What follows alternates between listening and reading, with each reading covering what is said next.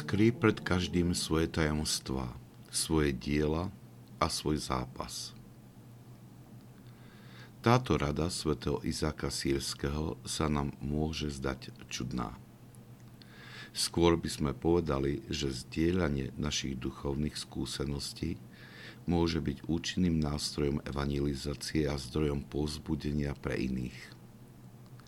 Svetý Izak Siersky sa však stotožňuje s učením všetkých učiteľov duchovného života a nabada nás k ostražitosti. Táto rada vychádza z praktickej skúsenosti asketov, ktorú vypozorovali vo svojom duchovnom zápase. Zvyčajne uvádzajú dva dôvody – tým prvým je poznanie, že zdieľaním svojich duchovných hnutí vedie k ochladeniu duchovného života. Svetý Jan Kasian to prirovnáva k častému otváraniu dvierok na peci, čo spôsobuje pokles teploty a tým sa znehodnocuje proces pečenia jedla. Aj keď v učení svetých nenájdeme detailné vysvetlenie tejto rady, ich životy nám ukazujú, že sa jej veľmi striktne držali. Jedinou výnimkou bolo zdieľanie s duchovným otcom, ktorý ich sprevádzal v tomto zápase duše. Druhým dôvodom je ochrana pred nepriateľom duše, diablom.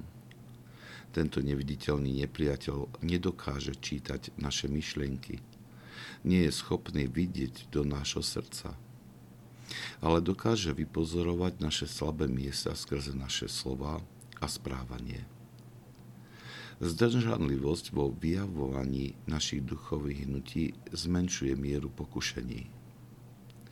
Ak niekto napríklad odhalí svoje ťažkosti v nejakej duchovnej oblasti a prináša tak na verejnosť pôsobenie vášne v srdci, môže očakávať väčšie pokúšenia v tejto oblasti.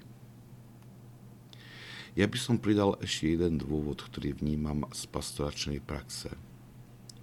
Zdieľanie duchovných stavov často vedie na miesto pozbudenia k prílišnému uspokojeniu a následne k ochabnutiu úsilia u tých, ktorí sú na vyššej duchovnej úrovni, alebo k znechuteniu u tých, ktorí sú na začiatku duchovnej cesty. No najčastejšie to vedie k hriechu posúdenia blížneho. Naša túžba priviesť druhých ku Kristovi môže protirečiť tejto rade svätého Izaka Sírskeho.